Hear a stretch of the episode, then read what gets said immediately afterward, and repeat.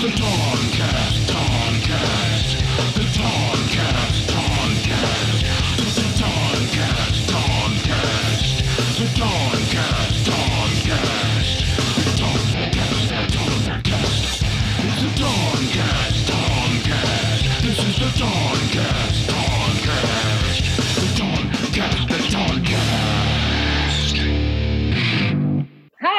everybody. Welcome to the Toncast. My name is Colette Wolf, and I'm going to be your host. We have a very special guest today, Todd Anderson. Thank you for having me on your show, Colette. I'm very excited. yeah, yeah, no, my pleasure.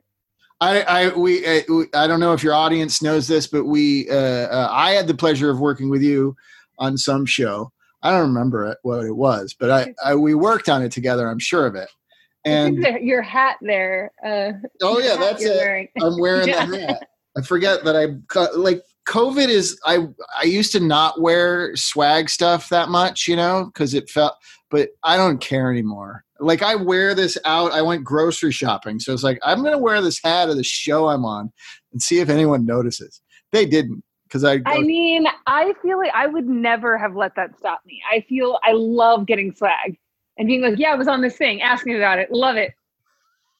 Like I have no like I don't mind it. I'm not ever trying to look cool. Yeah, because I I feel like people said to me that that wasn't cool. Like uh, uh, our our our showrunner uh, from You're the Worst said made a joke on Twitter the other day about you know you're in a certain kind of meeting with a certain kind of person when they have posters from their own stuff up in their office behind themselves, and I literally Oh, have that have a poster of the movie I did up behind myself right now. So I'm definitely not cool in that way. well, okay. So I feel like that is true if you're like with somebody who, um, you know, Christopher Nolan, somebody who's like really done some unbelievable shit. Yes, then it's like settle down. We already know you're the jam. Like, don't you don't need a billboard. But for humble little working actors like myself, suck a dick. I want to celebrate this job I got. I went two years with no job. I'm excited. I am not going to play the too cool for school game with anyone. You know what I mean? yeah, totally. If Yeah, I'm totally. Charlize Theron one day and I'm still doing okay, fine, but I'm not right now. So mm, yeah, that's totally whatever. You know what I mean? Like, Yeah. We get to wear our hat, is what I'm saying. You wear that thing proudly. How how much uh, uh, swag do you have from uh, Hot Tub Time Machine? Oh, I have a lot, and I still use it, and I love it. Like I don't ca- care at all. Like I proudly have a JanSport book bag that Uh-huh. I still take when I go hiking. Um, and and it's got like a big ass thing on it that's hot tub time machine, and I have a robe, like a black robe that I Oh, still nice. wear. Yeah, Nice. yeah, yeah. Um, what else do I have? Like I have a ton of stuff, but those are the two things that I like use still all the time with no shame. It's been 10 years. No shame. I still have a, a pullover. Uh, you know, like um, I don't know. It's not like not like a sweatshirt, but you know, it's like soft fabric. You, I don't know, whatever. you- Like a pullover thing from a Yeah. movie I did called Replicate, and I still uh, use it all the time. And I, I didn't work on this show, but when I first moved to LA, I can't remember who did who gave this to me, but somebody gave me a black robe that said the Keenen Ivory Wayans show on it, and I still I still have that robe. Yeah. and do you still wear it? yeah, I wear it. People are like, "What the Yeah. hell is that? What's the Keenen Ivory Wayans show?" Yeah. Nobody remembers. You're that. like, no one knows. Doesn't matter. did I bother you on set about Hot Tub Time Machine when we were working together, or did I remain professional? No, remain totally professional. I didn't even know that was like, did you like that movie? Oh, I loved it. I it's it's uh it's one of my comfort movies that I go back Mhm. to. Like especially if it's late at night and I can't decide what to watch, I'll always gravitate towards Hot Tub Time Machine.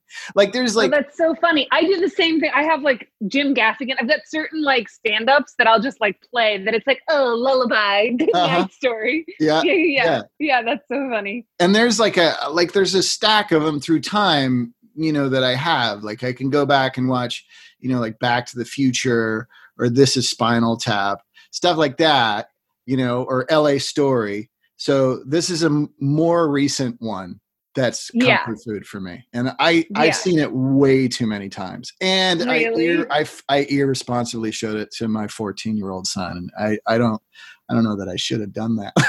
Oh, really? and I put I on the un, I put I put on the unrated version too. good. Maybe I would have seen. I don't know. Oh dear God. yeah. Yeah, no, it's uh he he loved it too. I mean, it's really funny. It's a funny movie and he he totally gets it and gets gets my sensibility when he watches things like that. So, it wasn't horrible. It's just, you know, sometimes when you're watching uh, sexual stuff with your uh kid, it it gets it, it's a it can be a So little awkward. weird. Yeah. I mean, Yeah. you like I just randomly uh, on uh, you know on streaming they were streaming the the internship you know with uh, Owen Wilson or yeah Owen Wilson and Vince Vaughn you know it's the Google movie so Uh-huh. and, and it was PG-13 and I thought I didn't think much of it but like I selected the unrated version of it and to watch with my kid and it was so r-rated. There like literally there was a whole strip club sequence that was mostly excised for the pg-13 thing and it's it's just naked ladies all the time and vince vaughn and owen wilson having a great time and it goes on for so long.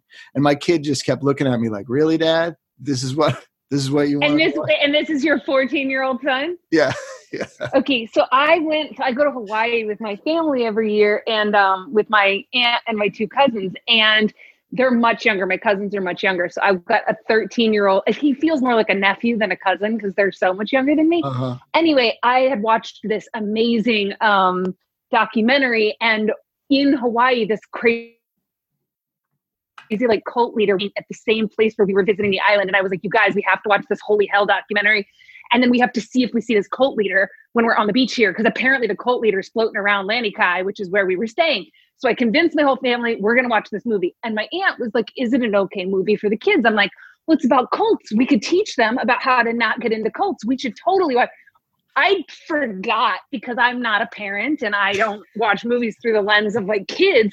There's like a whole section on like how the cult leader had at one point been in porn, and there was even like a a clip of the cult leader doing the porn, and I was like, oh, I literally still can't like live it down. My aunt will never let me pick a movie to watch in front of her kids again, like because. But I think co- he was 12 or 13, and he was like, "Oh, great pick, Colette!" like, yeah anyway, we did see that cult leader like You two s- days later, though, you saw Oh, him yeah. for real at the beach there. And so, yeah, like crazy. The movie's called Holy Hell. It's really good and super scary. oh my what kind of cult is it It was like, you know, for like beautiful uh, actor people in like the 90s. Um, and it was just like one of those charismatic leaders who like convinces people he's got like special powers and is going to like, you know, transmit it to you and give you, you know, unleash your personal potential kind of thing. but of Oh. course he's like uh coercing sex out of people and like even like men who were straight like he would convince them that like in order for their growth they have to like suck his dick you know like crazy shit and they did and then they're like crying about it later like tricked. It's crazy. This shit's crazy. What is this too much? I don't know who listens no no podcast. no. You're it's just so it's so weird. It's so weird. And there's so many cults. I mean like there are. Did you watch the vow? No no. Oh my god. Okay, it was don't get me started. See, I love shit like cults because I just can't believe how vulnerable we all are. We're all walking around like we think we have autonomy. And it's very easy, I mean, to change people's narrative and get I mean, I don't know how easy. I've never been a cult leader, but like it looks pretty easy to trick people. It- yeah you just got to find them at the right time when they're like insecure uh scared uh you know, Lonely. lonely a lot of all these those people are like lonely and like waiting for the career to start or they're you know um my sister was in something and i knew it was a cult she was like in her 20s called christian city church and it was in manhattan. It, it was christian though so she thought it was whatever. Oh those people have gone down since like federal indictment you know the whole thing. But i knew the whole time i was like they were taking directly money out of her paycheck. She was uh making and like she was making minimum wage and they were getting 15% of her paycheck directly from her paycheck. Whoa. Oh yeah, this Christian church. Bullshit. whoa. So yeah. since then, I think I'm like fascinated with that stuff. Yeah, my uh, uh, uh, uh, sister, when she was in college, wound up in, a, in one of these Christian cult things. Mean, and then she had the wherewithal to realize what it was ultimately and get out. But uh, like, I totally understand. You know, I totally like if Jared Leto came over and wanted me to go to his island to be a part of his music cult. Uh, like right now, I'd probably be like, well, are they safe on the airline getting out to the island because of the COVID? but part of me would be like, okay, Jared Leto, I'll be in your music cult. Let's go. Would you really? I don't know. I don't know. I just things are so crazy right now. No, I won't abandon my family for Jared Leto's music cult. okay, I was wondering. But just like in my mind, you know, if I was alone, if I didn't have this re- responsibility that I do, and he came to my door right now, I'd probably be like, okay, let's go. Let's do I'll, it. Be in, I'll be in your music cult. I don't watch the documentaries because they scare me too much. So, you know, oh. I, I'm a I'm a movie guy, so I watch movies about you know cults. Like there was that Yeah, There's that yeah, yeah, one- yeah. with John Hawkes uh, uh, uh, a, a bunch of years ago. Mary May Marlene, just like four names of a girl. Um, I love John Hawkes. I haven't seen the movie though. it's he's really creepy. He plays the cult leader. He's such a good actor. yeah, he really is.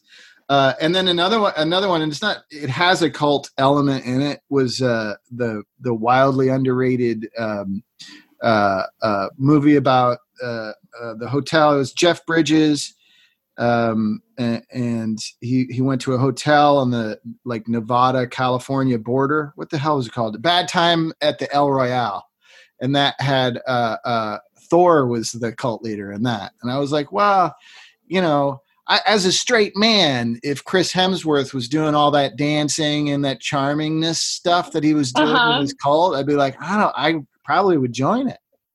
Really? Yeah, he's very charming. I mean, Yeah. you know, it's Chris Hemsworth. I know that's not real. He's just acting, but Well, so that's what's really crazy about these cults is that they're they don't look like Chris Hemsworth's the these cult leaders. So I just watched The Vow, which is about that NXIVM cult. Did you read about the NXIVM cult? no.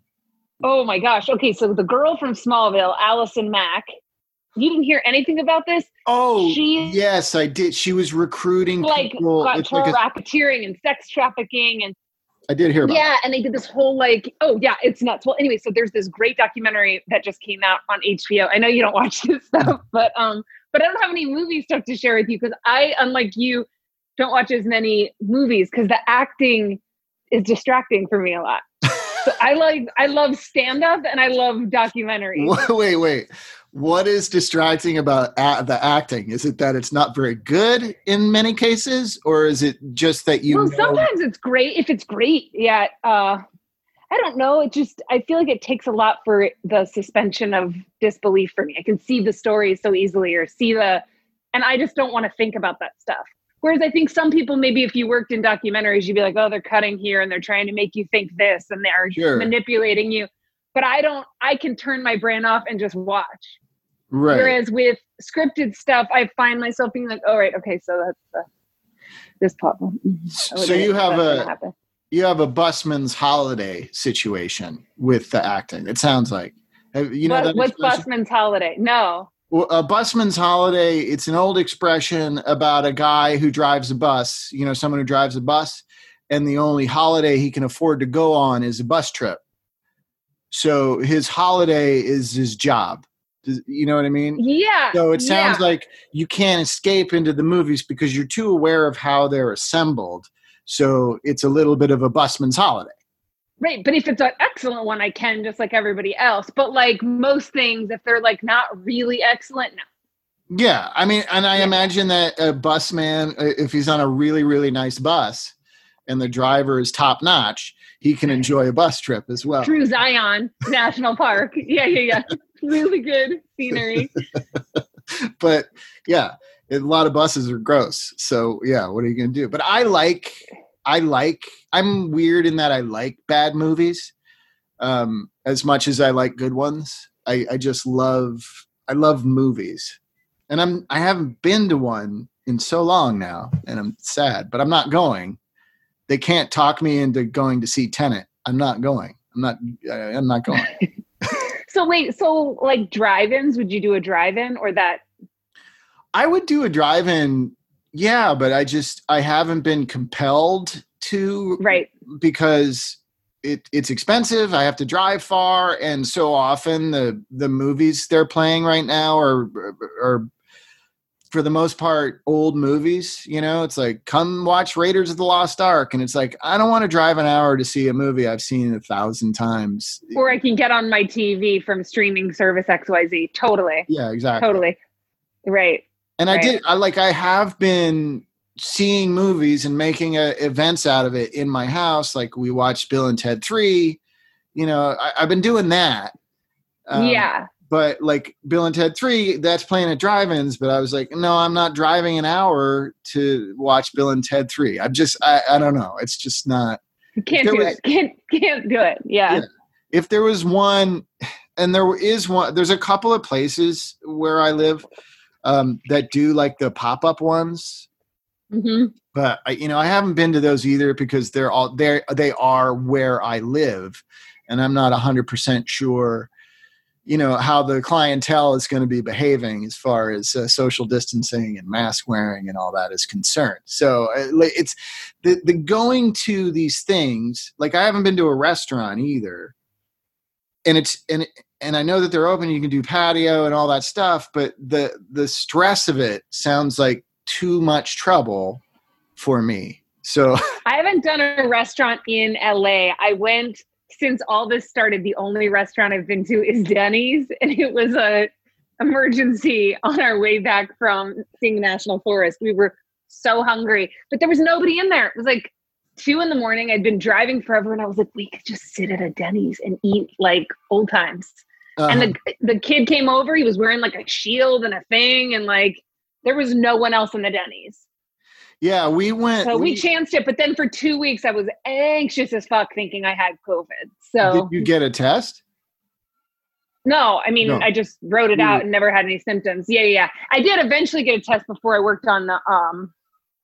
I did a pilot a little while ago, so yeah, we had to get a bunch of tests for that. Oh wow! So you did you shot a pilot uh, during this uh, uh, situation? W- Yeah, so we were doing we made a pilot or we were supposed to make a pilot back in March and then um we got shut down like we did 5 days of rehearsal. We had this big dinner with Kevin Hart who's one of our producers where we all joked about he was going to give us covid cuz he's like constantly traveling all over, over and this was right before the next day everything Oh wow! shut down.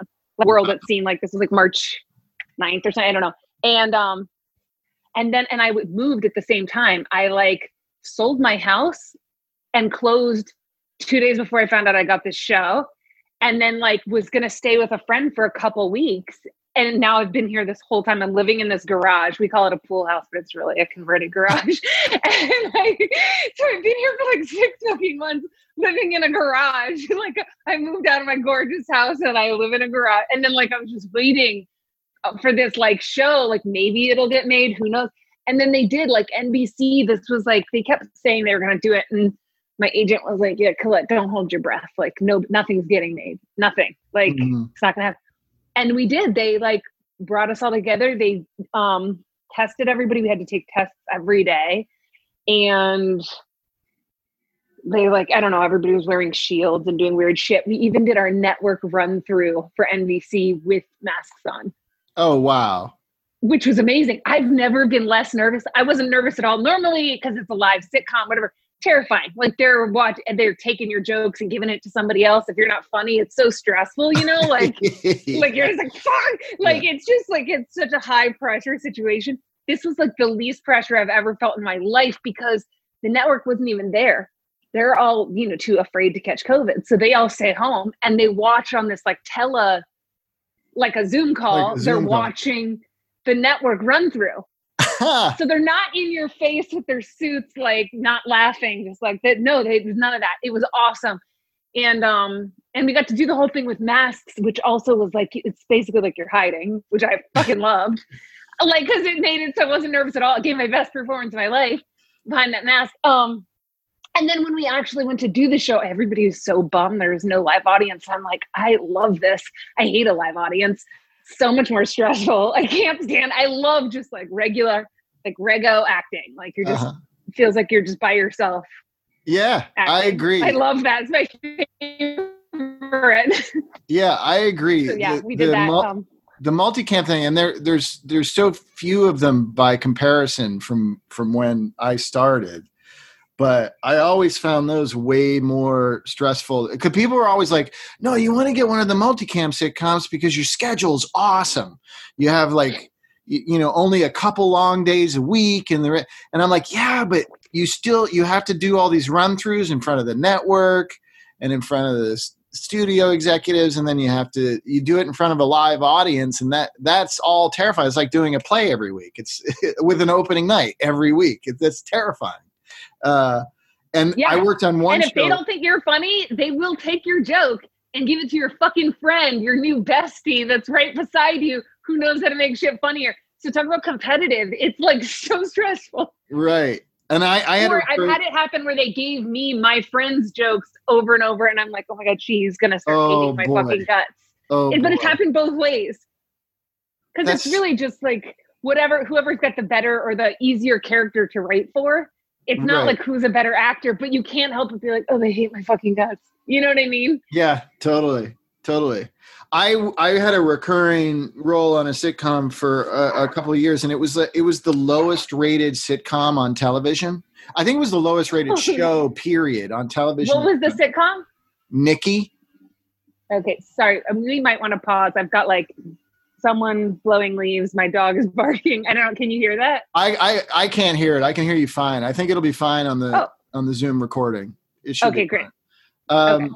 um, but anyway, so it was it, it, it was uh, uh, the show uh, starred uh, uh, Nikki Cox, um, and and Toby Huss was in it. Do you know Toby?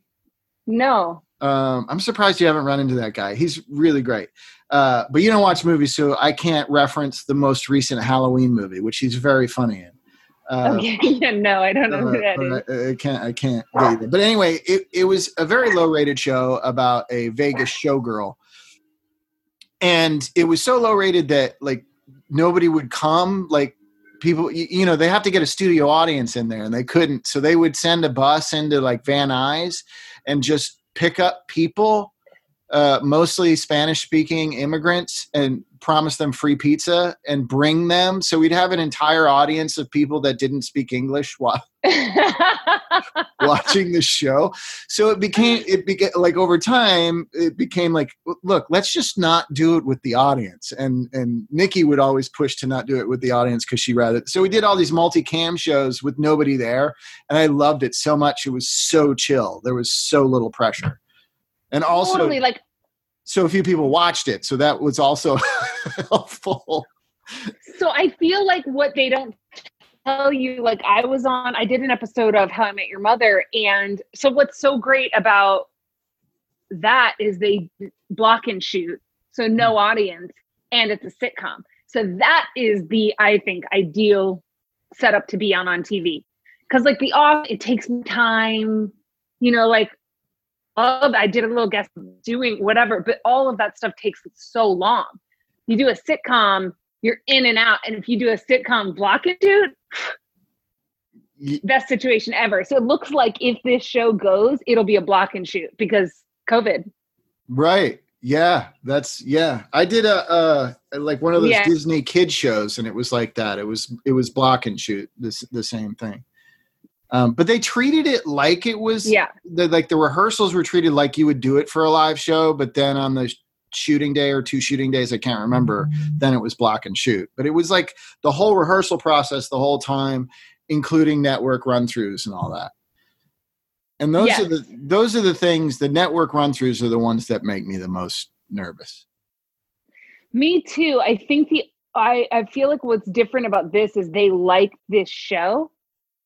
And so like I don't know if it's because they like Kevin Hart or they like this I don't understand, but it's such a different vibe when the network likes the show. Ah, and they think everything's hilarious. And they you're like, what the fuck? Like it's so it's just so interesting. Like to see the difference because as the actor i'm doing the same performance. i'm always giving it my all i'm always excited to be there i always want my character to do i always want to do my best work but like it's like you're if they i don't know it's just so interesting when like they've decided we like this or we like this producer or whatever they're so much nicer to you Yeah. They're- it's so and you can feel it it's like it makes you realize like how much power like in even with a bad show like you guys have the power to make this a nice experience even if you're going to cancel us next week you're Yeah, making it a true. turd for everybody like Yeah, the kids, the kids weird. show I worked on Disney. I, I guess they didn't like it because it had that vibe of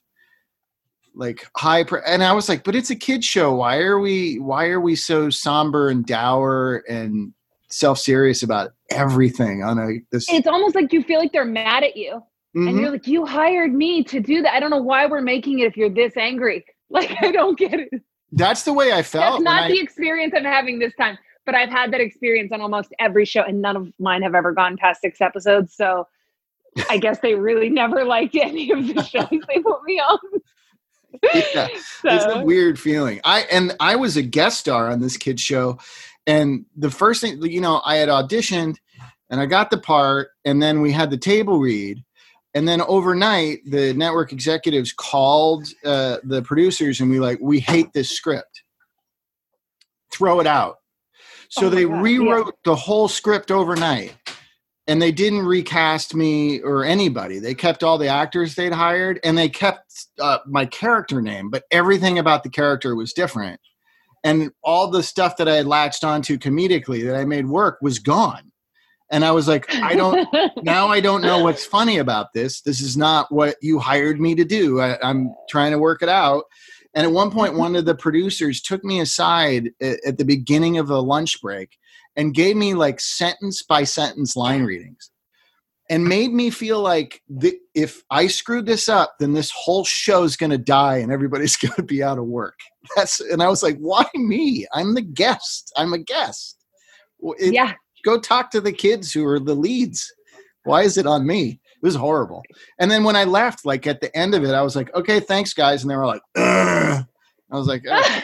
you're like oh my god yeah it's so crazy it's i see but this is the stuff i do love about being an actor because it is like what you're describing right there to me is such a spiritual like balance between like caring about your work and separating yourself from what other people think from their validation like it's so like yeah. just an interesting practice to do. It's not great. I hate that feeling, but we all as actors have been in that situation. Everybody, like, I, I I've done so many commercials. Hang on, I got to shut this door. Oh, thanks, hon. Um, uh, I did a lot of commercials and, co- and commercials. Like even now, like sometimes I've been in so many that people who work in commercials regularly will geek out a little bit on me, like remembering old things that I did, which is cool. But for the most part, you know, people don't acknowledge, you know, that I've been in the biz for a while or that I'm, you know, a seasoned performer or anything like that. It's just, I'm Yeah, just yeah, a yeah. body on the set. And so, it- like theatrical, you switch from that to theatrical and you you almost immediately feel more like royalty theatrically. Even if you're just like a honey wagon room you've got a room. Like in commercials you're lucky if you can get a chair if you can find a chair. So you- you're usually just jammed into a mobile home with everybody else like the producers and and the ads and everybody's just in a thing. So you wind up sitting under a tree somewhere waiting to be called to set so getting in a honey wagon, it's like, oh wow, I have my own private closet that smells like a urinal. This is great. I'm totally. so so and then you know uh, I, I've worked with some legendary legendarily horrible commercial directors you know who are awful and getting through Awful day in what way are they bad at their job or they're mean? they're abusive Oh, okay. Yeah. Yeah. Um, I mean, it wa- it wa- it's sort of. I mean, it's. I do think it's gotten better in the twenty years that I've been doing it, and a lot of these guys who I started with don't don't do it anymore. Um, but when I first started, it was more common to have like total asshole, uh, you know, off the rails kind of directors. You know what I mean? Can I ask what year, when did you start? I got I got to LA in 95 and I got lucky. I was working by 96, I would say the end of 96. Um so yeah, like mid to late 90s Yeah. when I started. The dark ages. The dark ages. yeah. Yeah. Uh, So were Right? you doing things have changed so much since then. I mean, as a woman, 2007, I've had so many good experiences with men in the business and like not like respectful men and great dudes that I'm like, oh, but some of it, I did catch the tail end of the gross shit happening. Oh, like, really? I- like the like oh yeah, Like, Propositions? like, oh my god, that's oh yeah, where you're like, oh, that's real. That still happens. I think TV is not as bad as film. I feel like there are way more rules for TV.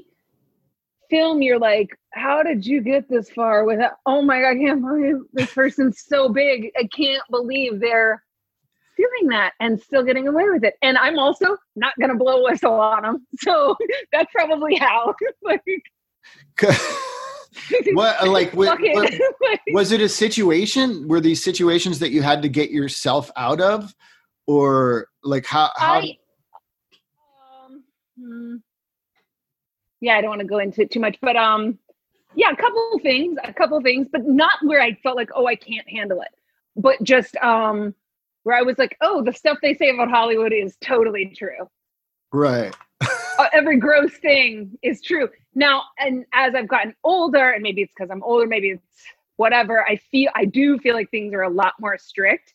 But the entire time I've been in TV, from the very first project back in 2008 or whenever that was, I've never had an issue in TV. Like where it even like, I feel like every guy I've met in TV is a stand-up dude. You wouldn't survive TV if you aren't because you've got networks, you've got like there's a lot of checks and balances and rules and shit. Whereas film is a slippery slope.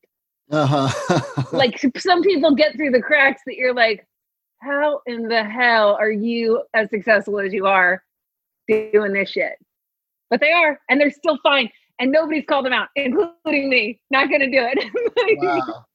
Yeah i mean commercially Yeah. I, I think commercials are probably more like feature films in that way uh right that's what i was thinking when you said that with the abuse because i yeah i just think um there's less checks and balances yeah that that makes sense and but also i think in that period of time too the director became became the godlike figure you know like directors even commercial directors were becoming these names that people would go to. Oh we got to get this guy to direct our campaign because he's you know and and so much in commercials uh, you know when it, it, the companies are vying for uh, bragging rights like bragging material. We got this guy and you guys didn't.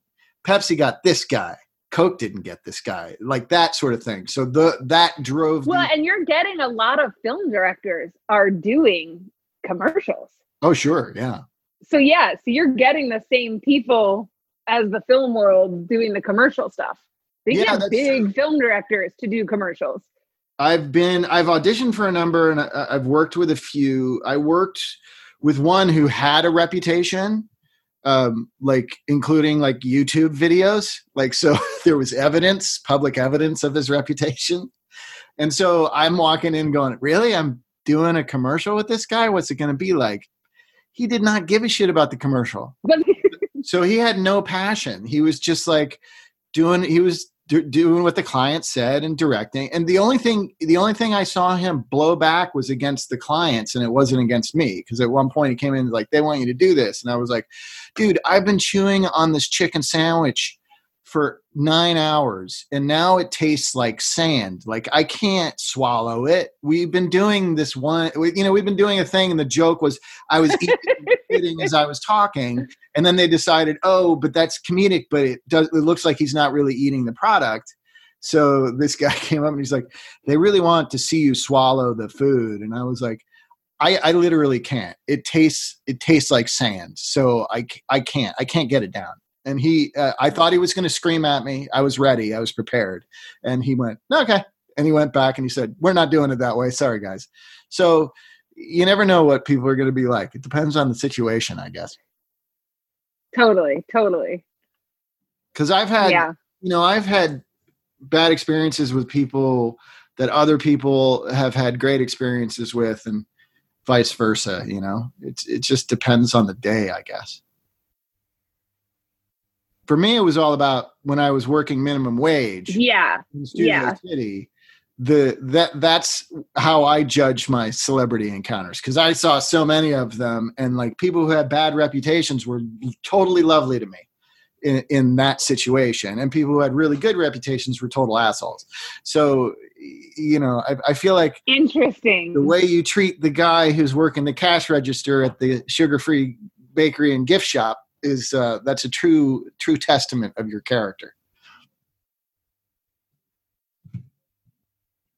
So, so uh, how? Tell me about Hot Tub Time Machine. Was it fun? is it as fun? To, yes. Was it as fun to do as it is to watch? Yeah, I wish I had. Okay, so this was one of my first. I think it was my first biggest paycheck, or maybe I had made a big paycheck in TV. I don't know. It was a big paycheck for me, and it was a big deal that I booked that movie. So it felt so important, and I got so nervous. And yes, it was fun, but I think that I had so much anxiety over wanting to make it. It was very ambitious. I had like come to Hollywood later than I, you know, at 27 or whatever. And um, and I think it was like 30 when I did that. And so I was like, oh my God. Like so I just put so much pressure on it. Yes, it was fun, but and I want to be like, we had the best time. I had a good time.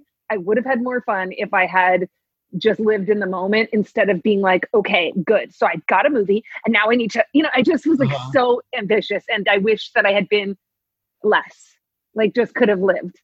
Breathe get- it in, bitch. Enjoy it. This is let's, you know, Yeah, I get that. I had a lot. I I, I feel like ear earlier in my career it was, but I still get. I I I put a lot of pressure on myself to do a good job, especially if it's something. I don't know how the the screenplay of Hot Tub Time Machine, but when we were uh, working on You're the Worst, you know, I'd get those pages, get that script that I was in, eh, you know, and it would give me anxiety because I thought it was really good, and I and I didn't want to be less than the material you know so that's I had this, I had this very like, okay, so I cared way too much for like too long long, and was so like out of everything. And I would get these jobs and I would whatever and I would do well, but I wasn't really enjoying it. And I kind of and then some stuff happened where it seemed like I wasn't getting any work, I wasn't whatever. And I almost like went the other way and kind of felt like I don't really care and whatever. And then I'd be on a job and like I always once I'm there want to do good, but it was this weird and now I feel like I'm on the other side of that. And I'm like, I care. I want it to be good. And also I'm not in control of any of this. Like I feel like I finally have a more balanced perspective and I can actually really do good work and enjoy it. right, And right. be- because giving up on the like, I've finally given up on this idea that I'm gonna like, well, a that I even want to be like a huge superstar, but I really wanted that when I was at 27. I came here. I'm like, yep, I want to do. This is what I'm doing. Like, I like, Right. I don't know, and I've given up on that, but not given up on the do good work. And I've, and I finally can see like how I didn't get how little control, which sounds crazy because everybody talks about it, but like I really didn't believe how little control I had. Like I thought I could, which sounds crazy. no it doesn't statistics or you look at whatever, but I really thought I could like will it if I'm just skinny enough and this thing enough and I'm good enough and I whatever, I can will this career or will something to be great. And I really no longer believe that. I really believe that things are going to be exactly whatever they're going to be. That the best people do not always get the job. The most talented people do not. And sometimes, you know, and, and it doesn't matter. And and I still can really enjoy doing a part in like a in a turd project. I could like really enjoy my part, or in like a great project, I could not, you know, whatever. Just I don't know. I just feel like I finally have this more. I last year I wanted to quit and was going to quit. I like applied to grad school, did all this stuff because I was just like, I'm not working at all. And I don't have it in me to like create my own content. I just don't want to do it. I'd rather go to grad school and be a social worker. like, so I like, applied to grad school, did all the stuff. I hadn't booked a series regular in years, five years, something like that. I mean, I tested every year for a series regular, but just didn't land it. And so I applied to school and like found a school up in Canada and like met this guy and was like, I'm gonna just move on with my life. Like I really, in like a very peaceful, I'm okay way. I'm like, I'm done. I put my house on the market, sold my house, and the day after I sold it, I found out I booked two shows, two series regulars. Which one would I like to do? And I'm like, you have got to be kidding me. like I really truly let go finally. And like two things. So then I was like, well, I'll stay in this garage at my friend's house, like for a couple weeks while I make this pilot, and then I'll go to Canada. Didn't get into grad school. They don't want me. Turns out it's harder than it looks to get into grad school. And um and I got this show instead. And so I'm living in a garage. Anyway, I just to say all that is just to say I feel like I am finally in this like, man, I wish I knew this when I was 27 like I had the same feeling in my heart that I have now, which is just like, it doesn't really, none of this really matters. like, which I didn't, it does in No, the moment, I get you. in the doing of it. And that's it. Right. It's the only part that matters is like, what are we doing in this moment? That is all that. But I really, I, there's no way to like get it or give that to someone else, which is too bad. You kind of got to like, walk Yeah, through all the turds and the years of like gripping and refusing to let go before you can finally get it. Well, and I, I just I think that comes with experience and and and your Disappointment. yeah and and just the way your thoughts and anxieties and everything develop uh, the way you deal with it. i don't know you can't teach that. You can't because i'm the same way. I like what I, I i'm i'm even a little different. I, I i think i'm just i felt like i was owed uh you know a, like a regular gig of some kind. I, I don't need to be a movie star. I mean i thought i should be a movie star. That's what i thought you know but that's okay or or a series regular. I've never booked a series regular in 20 years. I used to test when I first started. I tested all the time, but I, I but I never never booked one. I still haven't. Like that's at this point that's like the only dream that I cling on to is that to get that kind of gig like a series regular role on something that that's a hit that lasts for a bunch of years. that, that's like I still cling to that kind of hope. Uh, but yeah, the the initially I was just my frustration. So much of it was crazy ego, thinking, well, what? Why? Why? You know, why is that guy in the movies and not me? That doesn't make any sense. That was like my whole thing. And over time, I was like, this is it's it's one, it's a crapshoot. Uh, well, that's what I was going to say. It doesn't make any sense. I mean, I love Ed Helms. I've worked with him a couple times. You could do, I mean, anyway, I just like, I can picture you in a bunch of other people that are very successful. They're not funnier than you, they're not more talented than you. So I understand why you would feel that way. I definitely felt that way. I've seen people and I'm like, well, fuck, I know how to, I'm really can do that. Why am I not? Because it it is a crapshoot. It's not about that. right. Exactly. I mean, and that's We want it to be. We want it to be fair. Yeah, but it's not. I mean, and No. and and what the way I shifted my thought because you you called yourself a a, a working class uh, actor, and that's how I adjusted my perspective. It's like I'm I, I'm this is my job. I'm a craftsman. If somebody hires me, you know, the same way a plumber bids for the job, and you you pick who you think is the best plumber, and then you hope that they respect that you chose them and they do a good job. So that's sort of that's all I'm trying to do when I get cast is just try to do a good job. And a and a project has to be really off the rails for me to get mad at it. You know, it it has to be a complete mess for me to get mad at it on the day. If I'm working on something, then I'm I'm happy. I'm uh, happy to be on a set. Um, yeah. that's that's how I approach things now. Yeah, which is the bad. But uh, uh, like you in 2019, it was so bad. Uh, like I, you know, coming off of "You're the Worst" five years, you know, Where we had these great scripts. You were fucking hilarious on the show. I mean, yeah, like we've all got to do fun shit though. They wrote yeah, really yeah. good stuff for everybody on that show. yeah and it, and it was easy to get spoiled with the the quality of the content that we were creating but i and i didn't expect you know to get uh, movie offers um, i just i thought i'd get more work that's all in 2019 and it was just it was just a real dry year and then rolling into this goddamn year i'm like ah, i don't know what to do i mean i so many friends in the same boat i have a friend uh, who last year went through exactly what you went through in that he decided, fuck it, I'm going to graduate school.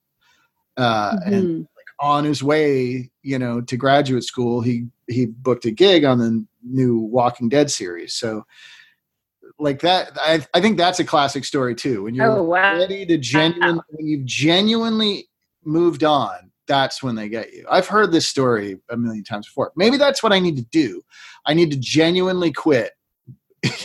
you know, Pack up your whole family, pack them up. sell your house. Yep, pack them up. Get out of here.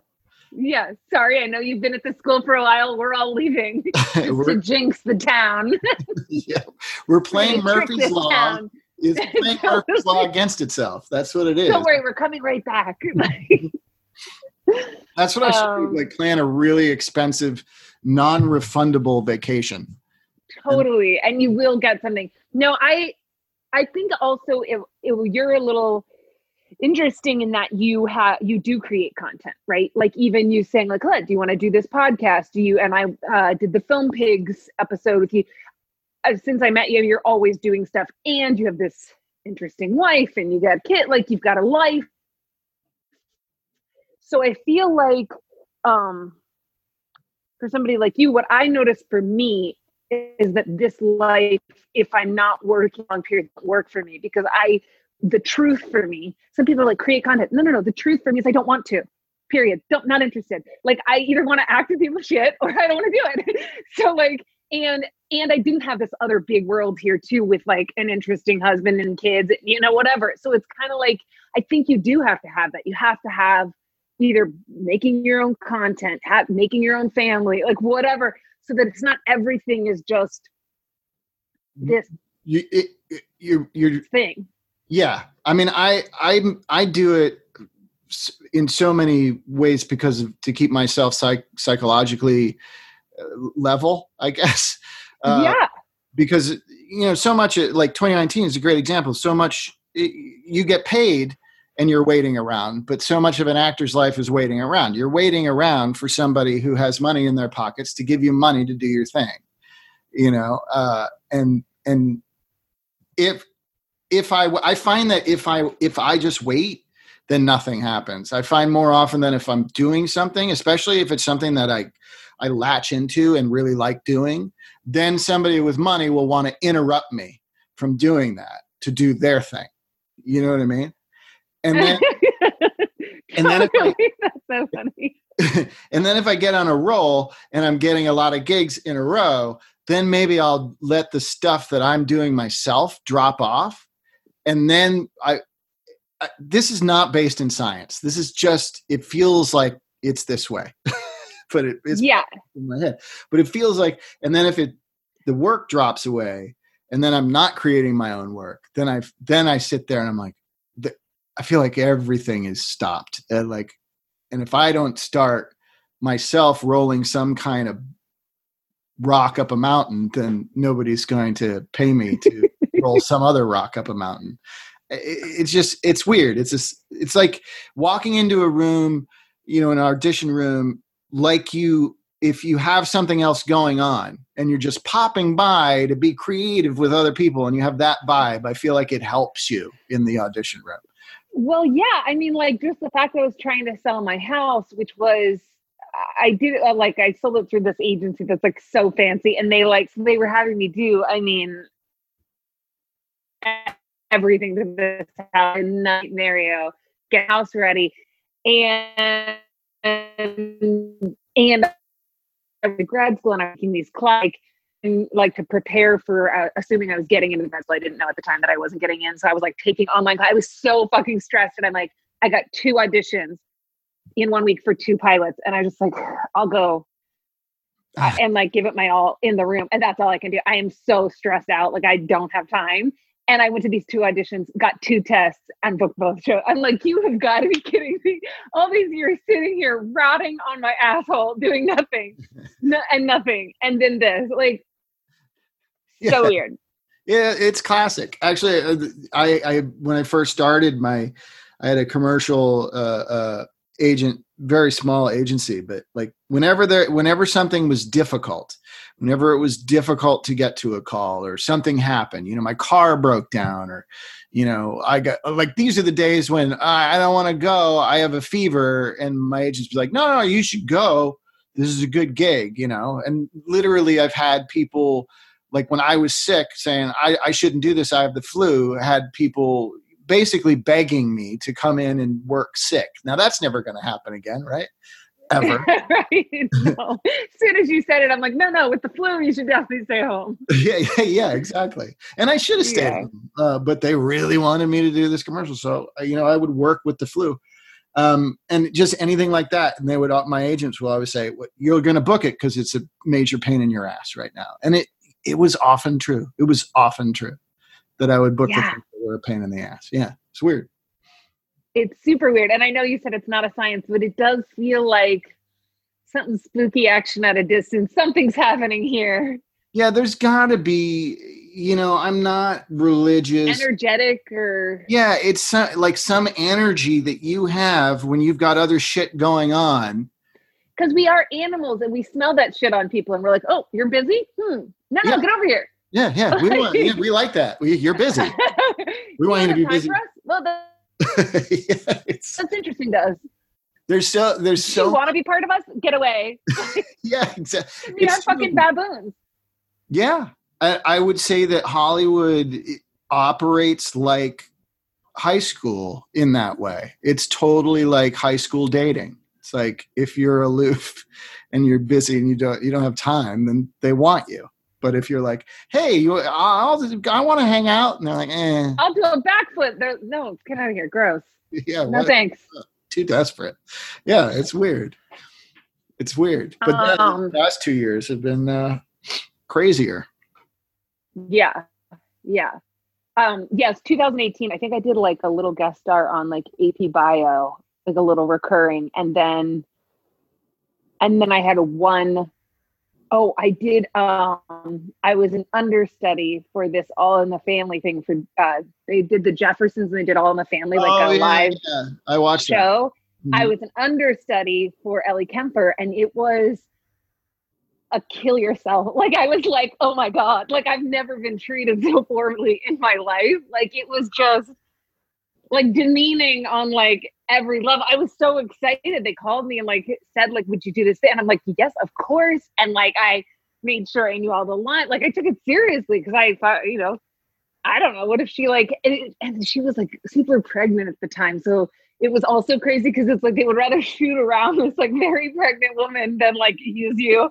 Um, like, and like and she couldn't be there for a few days. So like I was so excited. I got to what's it, Jimmy Burrows like got to, you know, at he didn't look me in the eye. It was like I wasn't there. Like it, it was like I was an extra Mhm. which I I hate the way people in the industry treat extra. I think it's so gross. Um, not everybody, but I've seen a lot of people do it. And I'm just like, what the fuck is wrong with you? Like yeah, these people love what we do. Like they're Yeah. excited or they want to do what we're doing. Like, what is wrong with you? Like, and there's so many background artists that that I've worked with. Like I I had familiar faces all the time. So whenever I see background people, I'm always saying, "Hey, what's going on?" I to me, they're just actors on a set. That's w- eh, the yeah. I don't know why there's that class structure, but I mean, it's true. You know, if you're if you're an under five or so there is, but it was like true with the the understudy thing. And I'm like, if it's a live show, guys, if somebody gets sick and I we have to step in, like we have to be able to do the job. yeah, they were. like it was so crazy and they had made it they the way they propositioned it like um Lear, it's like this, oh my god, you know, amazing. And like, and then I got there and I was like, oh my god, like you were like to be like not seen, not heard, like you're like in the shadows. Like it was so crazy. And all the other actors that were doing it felt the same way. They were all like, oh my God, it's like they hate us. And I'm like, I know, like, like it was the craziest that pushed me over it. Like, why am I? And because that was my first gig I had had in like a year. And I was just like, it was so demeaning and demoralizing and just like, I don't know. And then I did one guest star on Shameless. It like I because I barely had any auditions. That was the other thing. It wasn't like I wasn't booking. It was like I just didn't have any auditions. And so I booked this little tiny guest star on Shameless. And it was so funny because uh, I was in a scene with Shanola Hampton on Shameless. And like, oh my God, you're we're talking about how I go to Canada and like I'm going to grad school and I'm, I'm quitting, getting out of it. She's like, I don't know, you're really that's not for me. She's the lead of the show I'm doing now. like, it's not funny. That is funny. Oh, I see you haven't quit. yeah, Yeah. Shit. That's funny. That's great, though. Small Uh, world, anyway. Yeah. Did when do you uh did is this pilot going to series?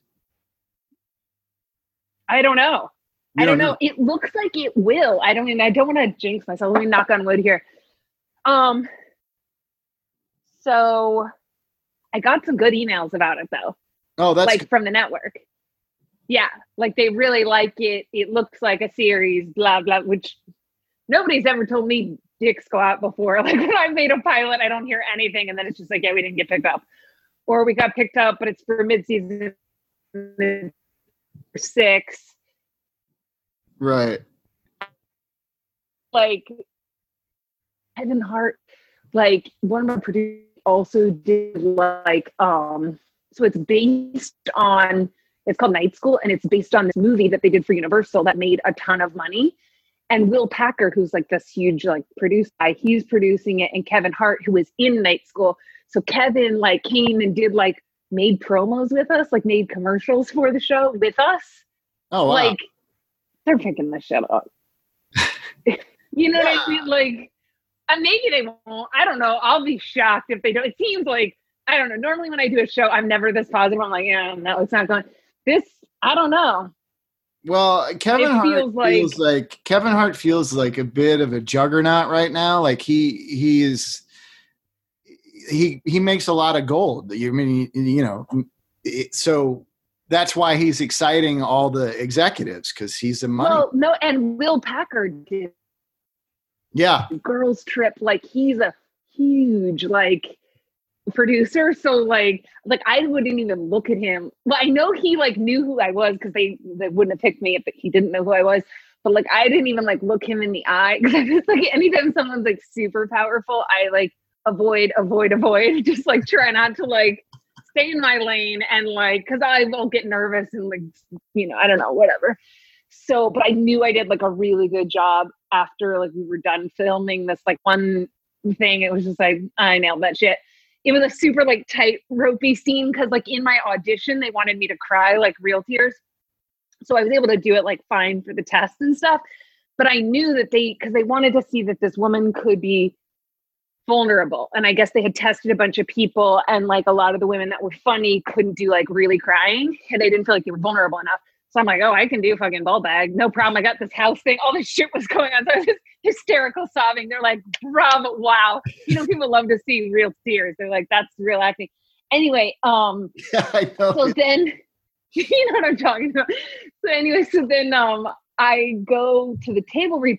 I know they don't want real tears during the sitcom. This was just the way to get the role. right.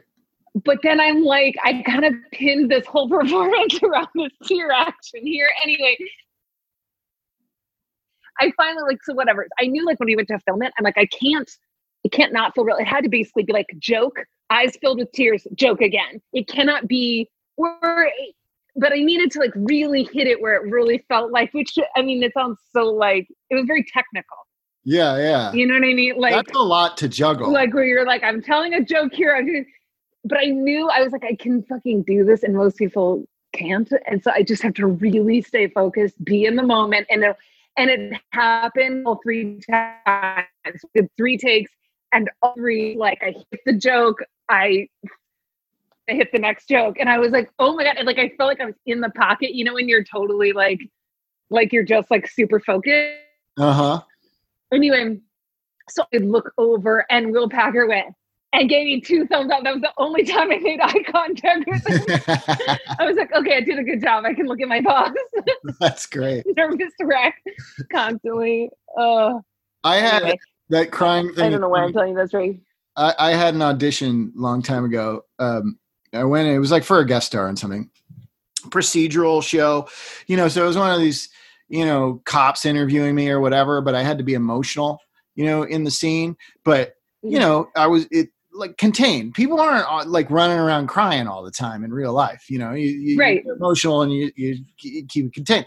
So I played the scene exactly how you're supposed to, you know, and the and the director could read that my emotions were real. So what he said is, this is a direct quote. You know, for the sake of acting, why don't you just go ahead and cry? So he wanted me to do the scene again and not contain my emotion and just cry which you know I did because I was there. But when I walked out, I was like, for the sake of acting, what like what the fuck does that it, it's like you take you. I took the direction. I was like, okay, I'll do. And then I walked out. I was like, why the fuck did he ask me to do that? And then I didn't get the part. So it was like, uh, so he just wanted to watch me cry. I don't get it.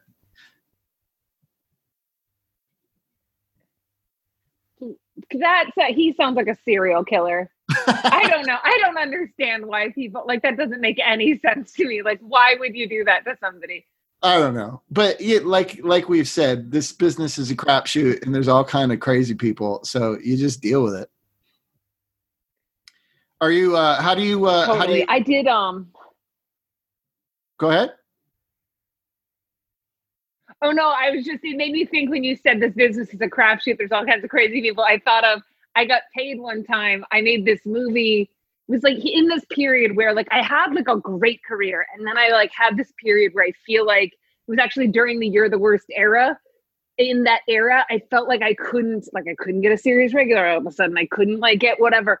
Well, I ended up making a movie with these people, good budget. Like they paid me a lot of money, but it was like doing a movie with high schoolers. Like these people did not know what they were doing, but they paid me a ton of money. And it was just what you were saying. Like we I felt like I don't even know. It was like like grown-ups who had a bunch of money, they're playing and being directors and producers, and you're like, I can't believe I'm fucking here. You gave me so much money to be here, but this is so crazy. None of you know what you're doing.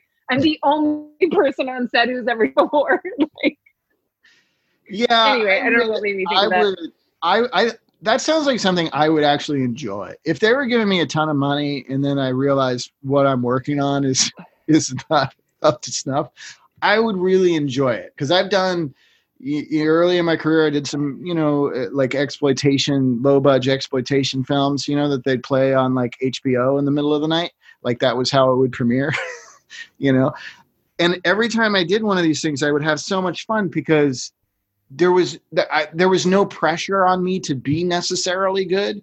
It was I, I'm I'm just a, a, a actor reading lines to get the audience from one naked lady to the next sort of thing. one plot point to the next.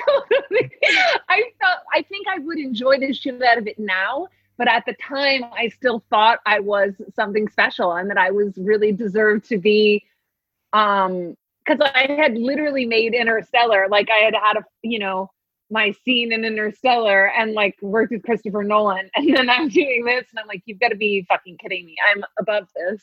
Now I think I would have a great time, but at the time, like, and I actually had a really good, so done a ton, really good. Everyone else on the movie, it was literally like we were in some Twilight Zone. Him and I laughed so hard because no one knew what the fuck they were doing. I was like, how did they get this much money to make this piece of shit? like, anyway. No, I, I I know what you mean. It's magical where people get their money in this town.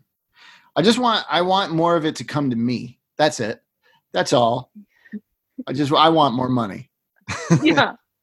How how, uh, how do you wrap up your show usually? What do you? What? How is there a song? Oh, well, I think we're uh, we should sing a song. Sing a sing a song. Sing a song. I don't. Yeah, that was a joke. I couldn't even keep a straight face. I'm like, no, I don't know why I said that. I can't sing. Um, how do I wrap up my show? Um, the Pledge of Allegiance. I have no idea. Oh wow, that's, like, that's politically divisive. Uh, I know. I well, I don't know if I could still so say. love it. What you don't? All right, let me see. We pledge allegiance under the God. That's the first To problem. the flag. To the flag. To the flag of the United of the States United States of America. and to the republic for which it stands, Which is stand one nation, One nation under God. under God. That's the problem area. One nation under God. Wait, what's your definition of God? Well, I don't have. one- I mean, God is a thing that people believe in that I don't. Yeah, but it like literally can be anything. So even if you don't believe in God, you have a God. You, humanism or fucking outer space or That's true. I mean, I guess what they meant when they wrote it, yes, was the Christian monotheist, whatever. But we all have a God.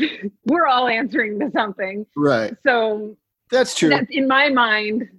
I also I don't want to have any allegiance towards uh, uh, like a fabric, like a piece of fabric. That's weird too. Like pledging allegiance to a flag is weird. It's just strange to me. Seems fascistic, but that's just me. Yeah, it's interesting. But they don't do it in a lot of a lot of schools anymore. No, I also feel like though, yeah, I go like, well, because the next thing is indivisible, and that does feel important, especially now, Sure. because Yeah. it is so gross what some people are doing on both sides. I think is gross, in my opinion. Mhm. Um, and so that invisible part feels so important, and the symbol of this piece of fabric is, anyway feels like that cohesiveness which i get what you're saying about like uh fascist socialism i don't my um partner is russian and grew up in communist russia oh like wow. in moscow in the 80s yeah we're the same age he's a year older than me but yeah and so like i love hearing his perspective like i feel like it gives me so uh, much hope uh, for our country because when you so he's in the west now like he moved to the west when he was 19 years old. And um lives in canada so he doesn't, have it as bad as us but um but when i hear about his, his experiences growing a country like you know i'm sure russia has has great people and great whatever not to like disparage them but uh the the political and economic system there the structures and the corruption and um it's just like he said the reason he loves like he never uh he had a lot of opportunity there that he like left behind because he had like a really a great family and generations had lived in moscow so obviously it was like would have been better for him economically to stay. But he was like in the west it's the only place you can go. You don't have to be corrupt to make it in life. That's not an option in eastern europe or in russia. So you, you, have ha- to be corrupt. you have to be corrupt. it- you have to be corrupt. There is no option for having morality there. Like you have to be corrupt or you will not get ahead. And um and he was like, I love that that doesn't and and things are corrupt here, obviously, but not to that extent yet. yeah. Um Feels like we're on the road. so yeah, hearing his like how he grew up. right, right. No, I know. But I do feel like it's a good uh I like that perspective though of yeah, when I hear the stories of like how things were there, I'm like, okay, we still have it pretty good. Yeah. Yeah. That's an important perspective to keep. I agree. That's smart. Yeah. Well, I, I want to thank you for having me on your show. It's been great. You're welcome. um, yeah, it was. Net- Thank you for coming on. I really, I really appreciate it.